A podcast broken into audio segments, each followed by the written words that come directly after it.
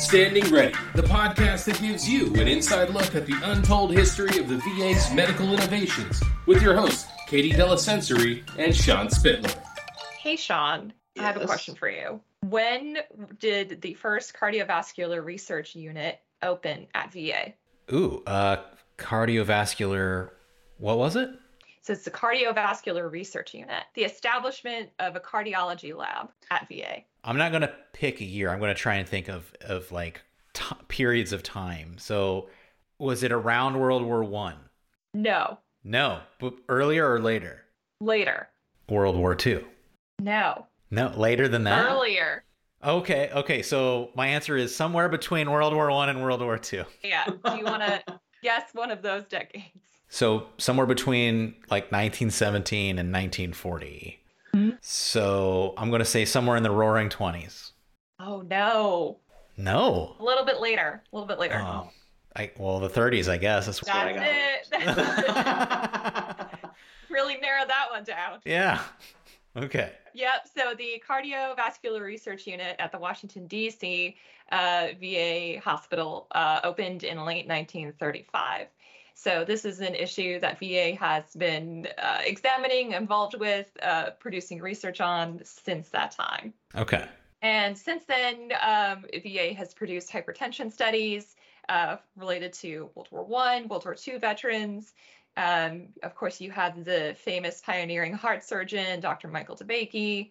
The invention of the cardiac pacemaker, a device that has helped not only veterans, but really the entire world. So the pacemaker came out of that research institute? No, well, it came out of the Buffalo Hospital. Okay. By a team of researchers and doctors there, but it is a part of this long tradition of VA's involvement in cardiology issues. So it really kind of gives you a foundation for just how long VA's been involved in these types of issues and just sort of all of the things that they have been working on that have contributed to not only veteran health, but the health of really the whole world. Think about how many people you know who have a pacemaker, and that originated at VA. So I think that's pretty cool. So I just read some news today, slightly adjacent to what we're talking about with a pacemaker, but unrelated to cardiology. They have designed a pacemaker for your brain to help people with Parkinson's. What? It's crazy. So it doesn't cure you of Parkinson's, but the pacemaker basically gets rid of the tremors. Right. It regulates the brain in a way that the cardiac pacemaker regulates the heart. Yeah. It's fascinating. When you told me we were going to do an episode on cardiology, I was not convinced that this would be entertaining, but we're going to talk about three things today that I think are very fascinating, because there is a heart transplant into a human involving a pig's heart. And then the person we're interviewing today is Dr. Joseph Stehlik, and he was involved in a surgery that I can't even remember how long the actual surgery, I think it was 18 hours. It was close to the 24-hour mark. It was close to a full 24 hours. And it involved three departments, and he talks about that in detail. And I just think it's fascinating that you have a human being on a table with their heart disconnected.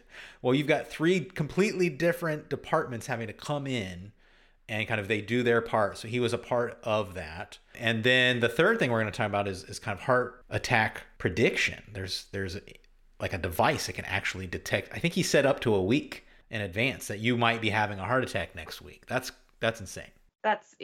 It was such a great conversation with him, and it really sort of like ties that tradition that is rooted in history of the VA being a pioneer in cardiology issues. And so it's really great to talk with him and kind of see what's going on today and kind of go into the future with everything, which I think is the whole point of the show. So I think it's a great conversation, and I'm really excited to jump in. Me too. All right. Well, let's just jump in. Dr. Joseph Stehlik has been on faculty at the University of Utah since 2004 and serves as medical director of the Heart Transplant Program and co-chief of the Advanced Heart Failure Program at the University of Utah Hospital and the Salt Lake City Veterans Affairs Medical Center. He has been active in clinical work, education, and research in the areas of advanced heart failure, heart transplantation, and mechanical circulatory support. Dr. Stehlik, thank you for joining us on Standing Ready. Can you introduce yourself to our listeners and give us an overview of what you do? Yes, Katie, thank you for the introduction. It's great to be here. I'm Joseph Stehlik. I'm a cardiologist. I specialize in treating patients with advanced forms of heart disease, something we also call heart failure. And that is a situation where the heart muscle is weak or impaired in some other way, such that it cannot provide a sufficient amount of oxygen to the whole body, and that results in fatigue and shortness of breath and maybe swelling, low blood pressure, symptoms that are concerning. The good news is we have a number of treatments how to help these patients. So what my focus is, as you mentioned in the introduction, I'm a clinician who helps these patients through different treatments, medications, heart transplant, mechanical assist support. I also am active in education. We have a lot of trainees and train new generations of physicians like myself. And I also participate in research and have funded research to help patients with heart failure. Can you tell us, are veterans more at risk for heart disease? And regardless of yes or no, what are some issues you commonly see with veteran patients? That's a great question, Sean. So heart disease to some degree, or some forms of heart disease can be related to gender and can be related to age. So heart failure per se increases with age because there are conditions that can contribute to development of heart failure, and therefore in our veteran population we actually see a high number of patients with heart failure because many of the veterans of course are older. There are also some environmental exposures throughout life, like high blood pressure, smoking, and others that can increase the risk of diabetes, that can increase the risk of heart disease and heart failure specifically. Can you tell us a little bit more about cardiology as a field within VA? You know, the first heart transplant that took place at a VA hospital was in Palo Alto in 1969. What advancements have you seen in your tenure? Okay. Well, as a medical director of the transplant program, of course, heart transplant is something that's very close to my heart, no pun intended. And the VA has been integral part in advancing treatment for patients with heart disease. And cardiology is a big field that takes care of patients with different types of disease. It can be conduction electrical diseases, need for pacemakers. It can be blockages in coronary arteries and putting stents in and opening them up. And the aspect that I'm most involved with is heart failure. And so I'll focus my discussion on the advances in heart failure.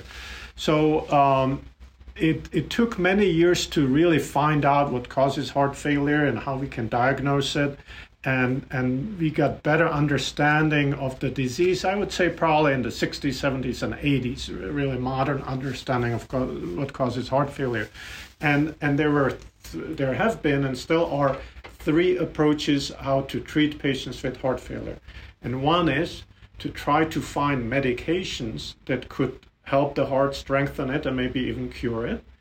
The other arm is to assist the heart mechanically, so such to say, if the heart muscle is too weak, can we come up with mechanical approaches to help it? So such as left ventricular assist device, which is type of artificial heart, or total artificial heart, which is full replacement of the heart with a machine. And then the third approach is for patients where medications are not working or less invasive approaches are not working, actually replace the heart with a transplant. So use a donor heart until very recently from a human patient and do heart transplantation. And within the VA has been very active in all three aspects, along with the rest of the healthcare and investigative field. And I will start maybe by mentioning a highlight from 1980s, which was the first study of a medication that has been shown to prolong survival of patients with chronic heart failure. It was a VHEFT study. The V stands for VA. It was a VA cooperative study. And this medication or combination of medication was a vasodilator called hydralazine with nitrate, nitroglycerin, that many of our listeners probably heard of this medication, but used in a combination that has shown, compared to placebo, which is by then there were not that many treatments, so it's really just diuretics and maybe digoxin, has shown to prolong life of our patients, and the patients lived longer. And since then, this has really started a field of investigation of medical therapies that could improve the life of patients with heart failure. That's really great. You actually started to bleed into my next question, which was, I was going to ask, can you talk about how technology has improved heart treatment?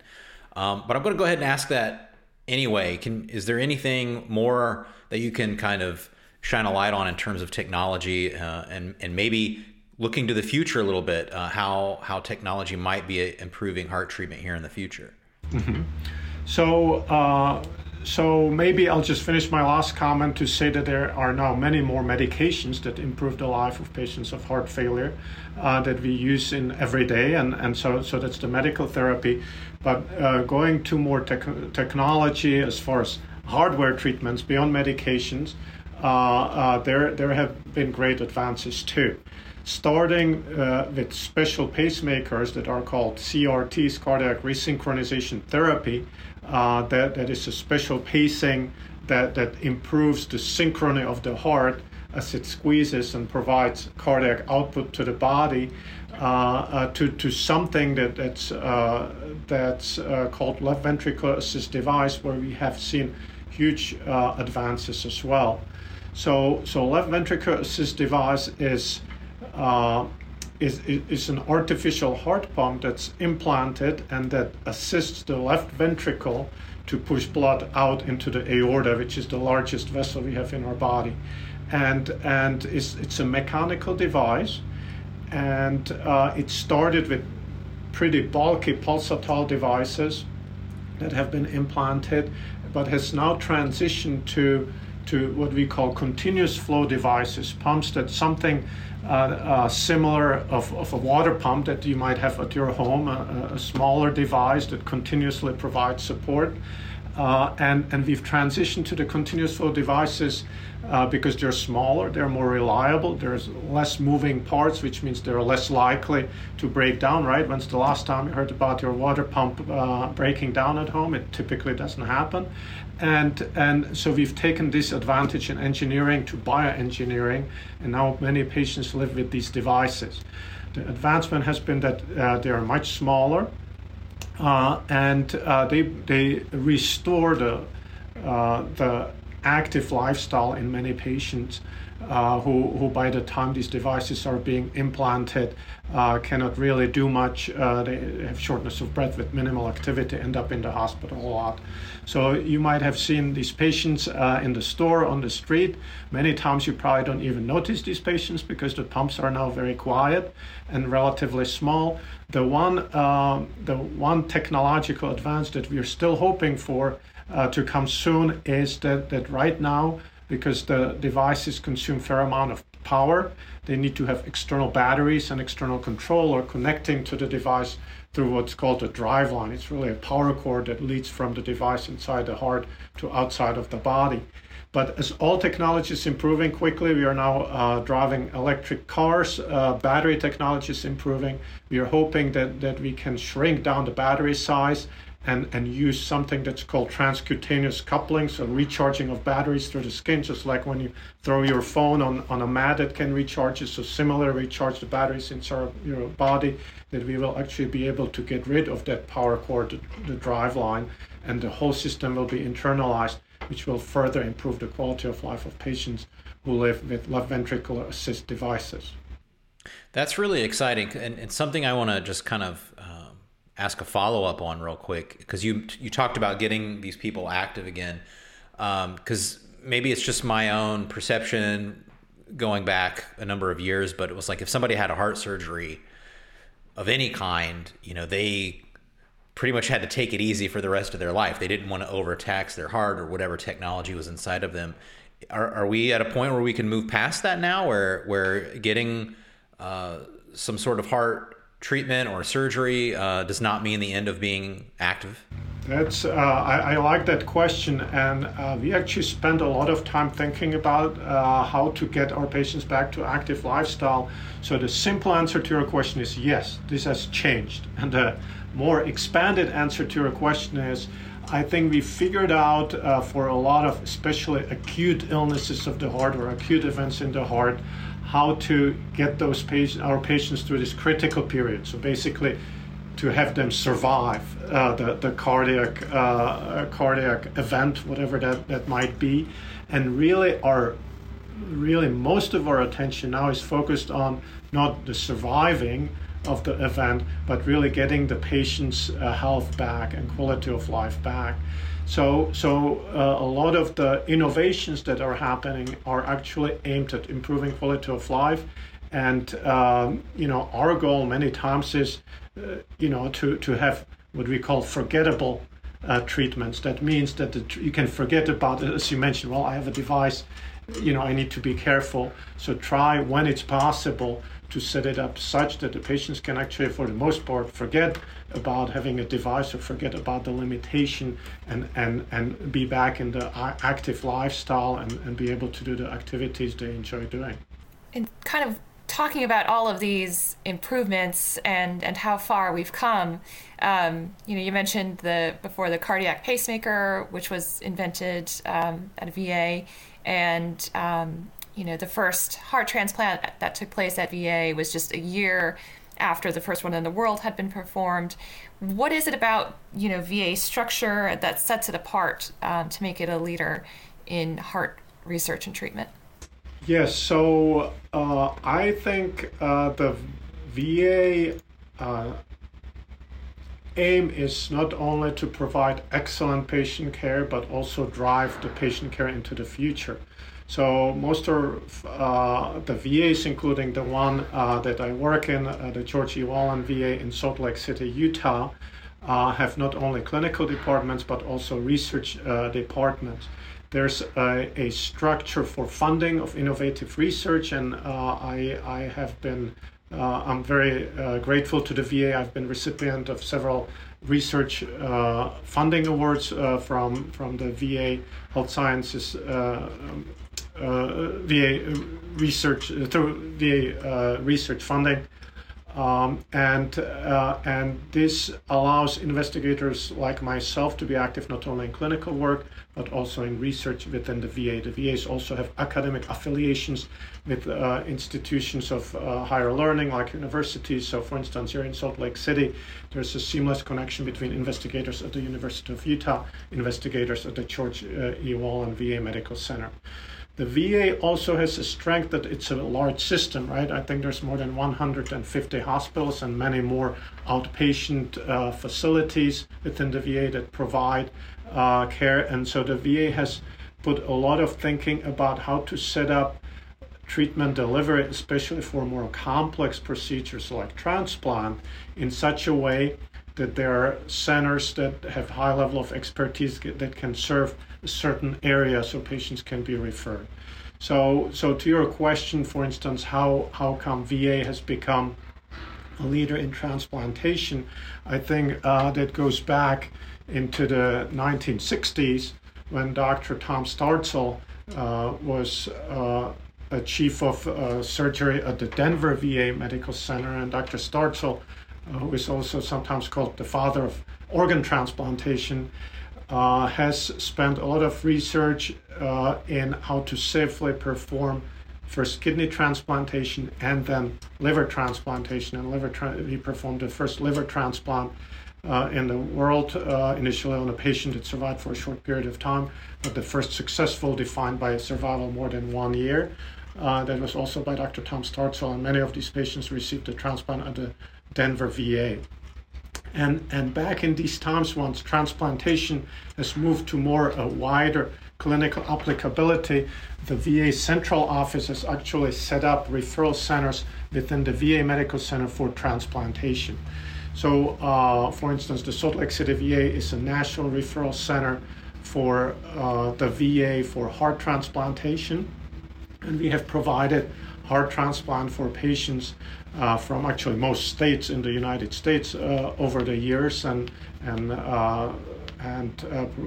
have patients from as far as Hawaii and Alaska to patients who live just a few blocks from the VA Medical Center. And I think this system, where you have a center of excellence and structure and appropriate funding, actually promotes innovation as well.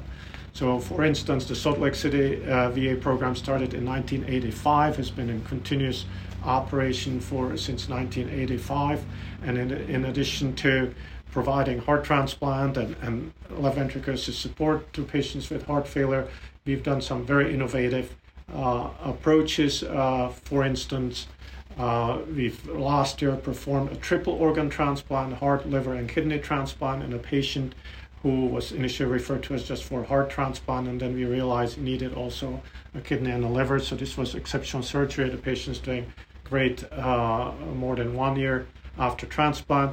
We've performed, and this patient was a veteran, of course, we've performed a heart transplant in a veteran with HIV that was well controlled, and despite some of the concerns of the increased risk of infection after transplant in a patient with HIV, this surgery about 3 years ago was successful, and the patient has been doing great. So we are, of course, willing to try innovative approaches to bring this life-saving treatment to as many patients as we can. So you just touched on my next question again a little bit, and I definitely want to make sure we take some time to talk about that here on the program, because last year you were able to be a part of something that was rare and unique, and I want you to just tell us a little bit about the triple organ transplant that you are a part of. Okay, I'll be happy to do that. So combined organ transplantation has been performed with increasing frequency. Typically, it's two organs, and that is because, and to some degree, that might be actually a benefit also of our medications that maintain our patients doing well, even with heart failure for a longer period of time. But when they eventually arrive at the need for heart transplantation, some of their other organs might have been damaged as well. Frequently we see it with kidney dysfunction at the time of the need for heart transplant, because heart and kidney, of course, are connected in how they work. So it's a combination of patients being sicker and us probably being also more willing to take more risk and have more confidence in our advanced procedures and processes to get these patients through surgery safely and get them good long-term survival. So this specific patient was a veteran actually from Arizona, referred to us through the National Referral Program, as I mentioned. And initially the referring cardiologist, who we work with very closely, felt that maybe he'll need heart and a kidney because he had some kidney dysfunction. But what we've also identified that the patient had liver cirrhosis. In heart disease, that is a chronic disease over time, due to increased pressures that get transmitted back into the liver, a cirrhosis can develop as well. Most of the time, the liver damage is not severe, but in this patient, it was actually irreversible, and he had true liver cirrhosis. So we have, of course, discussed this patient in great detail and reviewed all information that's been out there. I think there's only about 16 transplants over 30 years of three organs that have been done over the past 30 years. And so it's an exceptional surgery. So our team got prepared for the surgery. One of the things that allows innovative approaches like this is a multidisciplinary team. So our team has many, many people, probably about 50 healthcare professionals that come together when we make decisions like these, prepare the plan for immunosuppression and for multidisciplinary care after the triple organ heart transplantation. And then, of course, it was identifying the right donor. And as you know, there's a shortage of organs nationwide, has been for a long time. There's more patients who need transplant than those the donors that are available. And when you need three organs at the same time, that becomes even more challenging. But the patient lucked out, and our team was fortunate that we've identified a donor that was a good match for this patient. and in combination with our colleagues from liver surgery and kidney surgery and hepatologists and nephrologists, we have been able to perform this transplantation. So are you conducting a part of that surgery and then you exit and the next person, so you're doing the heart and somebody else comes in and maybe does the liver? How's that? So typically the process is that the heart transplant is performed first. So in this case, it was the cardiac surgical team that performed the heart transplantation and made sure that the patient did well throughout the surgery, immediately post-surgery. And once the, what we call hemodynamic situation stabilized, then the liver transplant was performed. And again, liver transplant surgery is a huge, or it's a demanding surgery as well, often with a lot of blood loss and blood exchange. So of course, immediately doing that after heart transplant, that presents some challenges, but that surgery went fine. And so a few hours later, the kidney transplant was performed as the third part of the surgery. So to your question, yes, several teams changed hands in the operating room and made sure that the patient did well throughout. And you got to go home before everyone else. And yeah. How long did a surgery like that take? So I think in this patient's case, it was close to 24 hours. When the kidney was finished, I think it was just about a 24 hours mark. And there were, a couple pauses in between the two surgeries. With donor organs, of course, things have to be done expeditiously. And so with the heart, we have only about 4 hours between the time that the heart is explanted from the donor and transplanted into the recipient. The liver and kidneys are a little bit more tolerant to what we call the ischemic time, so to the time when there's no active perfusion with oxygen and that when the organs are preserved with cold preservation on ice, we could say. And so that allows us to first do the heart to limit the ischemic time, and then there's a little bit more time to work with for the liver and the kidney. And the patient's doing fine? The patient has not been readmitted in 1 year since his discharge. So yes, he needed some rehabilitation, of course, after the big surgery. So he spent some time in our rehabilitation center and then was discharged home. And we've since been seeing him only in clinic, which is the way we like it. That's amazing. Congrats on that. Thank you. And of course, the patient has been a great advocate for care in the VA system and has been helping us talking to other patients in need of transplant surgeries as well. So he's been a great asset to our program in that way as well. Wonderful. And you mentioned he was, a part of the referral system. Has that system been impacted by COVID? Is it easier to kind of do telehealth and things like that? Yes. So COVID, of course, has been a huge disruption to how we do things. And most of the things has not been a welcome disruption. But one thing you mentioned has actually been welcome disruption. For a long time, we've been trying to implement telemedicine in a larger spectrum of offering care. I think the technology is here, but to some degree, it might have been maybe lack of our comfort with telemedicine, right? Because for so many decades, we are used to see the patient, touch the patient, talk face to patient, make the decisions based on that. But I think COVID and the need to limit the physical interaction of patients with the healthcare system, especially at the peaks of COVID, has actually pushed us to be much more aggressive at telemedicine. So we've converted a lot of our appointments now to telemedicine, and they will definitely be here through post-COVID era. Hopefully we'll get to post-COVID era pretty soon, and will improve, I think, the care, and will make the care for patients who live far away from us more efficient. So yes, telemedicine has been a big part of taking care of patients like the patient I discussed. And also what we have is we have great partners in the referring VA Medical Center. So the team taking care of him now at the Phoenix VA Medical Center we are in close contact with. We have trust and confidence in each other, and that has allowed for the patient to also reduce the number of needed physical visits and travel. So we talked about the future a little bit earlier in the show, but Can you just tell us what excites you specifically for the future? Yes, I will be very happy to. So, and I would like to mention a couple things at least. And so one is, as I mentioned, that we have the three kind of pillars of treatment for advanced heart failure medical therapies, mechanical assist, and heart transplantation.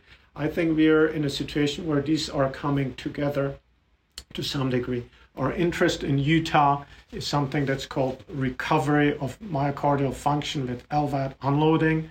And it is that in some patients who need the assist pump, artificial heart assist pump, we see that their heart actually improves. And especially when we are able to apply the correct medications on the medications that patients can now tolerate. And so a whole research program has started here.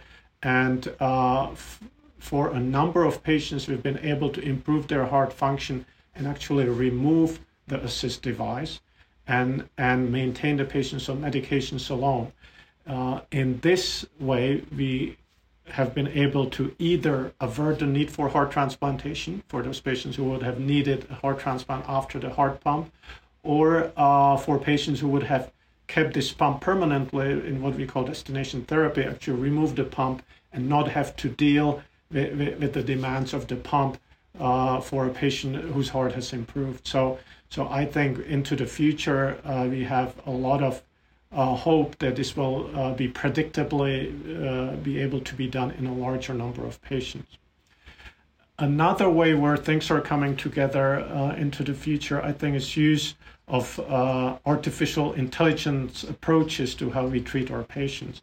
And I would like to specifically mention a study that we are now conducting within 5 VA medical centers that's called LINK-HF2, and that is based on a small wearable sensor that actually monitors the patient continuously. And in a previous study, we have been able to show that it can predict worsening of heart failure about 10 days before that happens. Then about 10 days before, typically the patient would end up in the ER seeking care and be admitted to the hospital. And so the prediction is based on an artificial intelligence algorithm that has been used over tons of hours of data coming from these multiple physiological parameters from the patient, and the algorithm can compare the predicted behavior of the parameters to what is observed, and when the observed deviates enough, it sends out a notification to the clinical team, and we are able to change therapy and hopefully prevent admission and improve the outcome. And that's what we are testing in this trial that will enroll 240 patients. So it's approaches like these, non-invasive approaches, added approaches, and you can see how in the future, some of these decisions could even exclude decision-making by a provider, and how that can be built into an algorithm where actually the device makes a diagnosis, makes a suggestion, and the information goes straight back to the patient and tells them to change something to very timely prevent, make a change and prevent some adverse outcome. And then looking into the future, there's also a lot of innovation in transplantation. Some of that is related to the type of organs we actually can use for transplantation.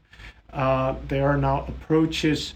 I mentioned before when we spoke that when we explant the heart, we put it on ice, we preserve it cold and immobile for about 4 hours, up to 4 hours before we transplant it. Well, technological innovation now brought in machines that can perfuse the heart in the time between the explant and transplant. So the heart can be placed on such a machine, and it will continue beating. And the idea is that we can have more time to perform the transplant, but also that hearts maybe that are not looking that great at the time of explant, we can actually nurture to better function, and this way we can transplant more hearts into patients who need heart transplantation. And the last thing I will mention as for advances of heart transplantation that we all heard on the news recently, and that is the the pig to human heart transplant that was done at the University of Maryland. And that is a process that's called xenotransplantation, so transplanting across species. And research has been done probably for over 40, 50 years in this area because, of course, theoretically having supply of safe organs from animals could save many lives. But in the past, the immune barriers were such that this was not possible. And by immune barriers, I mean that if an organ from a different species gets implanted into a human, our immune system immediately recognizes this is something very different than what it's used to and starts rejecting that organ. And even with immunosuppression, it's very hard to overcome that strong response. Well, innovation in genetic engineering and gene editing has allowed us to do this great milestone. And here I will tie it back to Utah. Dr. Mario Capecchi, who received a Nobel Prize for his work at the University of Utah a few years back for the technology called gene knockout. His work has contributed actually to this ability too. So in pigs, the researchers have been able to edit out some key genes that produce these antigens, these ID cards on cells that basically when the cell presents is, I'm not you, I'm somebody else. And so these have been edited out. So there's this immune barrier has been overcome. Also, some of the viruses that are integrated into the pig gene system have been edited out, and a few additional modifications done, such that the first heart transplant that has been done using a pig heart into a patient at the University of Maryland actually has been performed, and the patient is alive after the surgery. And so, of course, we'll have a number of things still to figure out how to make this scalable. And there's, as you can imagine, a lot of ethical and regulatory issues to be figured out. I think this is something that is closer to our ability to use it in clinical care that it has been over the past 50 years when research has been done in this area. That's incredible. I have so many questions on all of those things, but we're out of time. But man, I would love to do another show just to pick your brain on those three things. But I'll hand it over to Katie to close us out with our final question. Yeah, I'm still not over the device that can predict when you have like a heart attack. That's just incredible to me and so amazing. So there's a lot to look forward to in the future. It sounds like, but. Final question, as the historian, I need to kind of ask what it means to you to be a part of this long tradition of both cardiology and transplant at VA.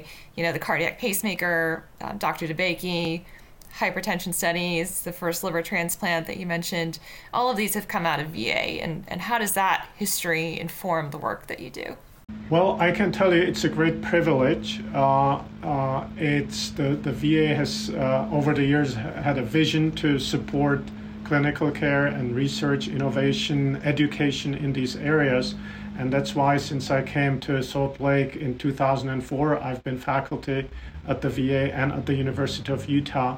And our team has taken full advantage of what the VA has to offer to bring the best care we can provide to our patients.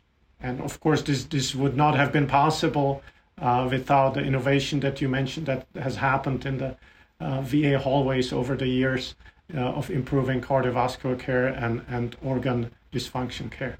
Well, that's all the time we have. I can't thank you enough for being on the program. You've taken a subject I thought was going to go way over my head, and you've helped me understand it. It's been very entertaining. Thank you so much for being on the show. Thank you very much.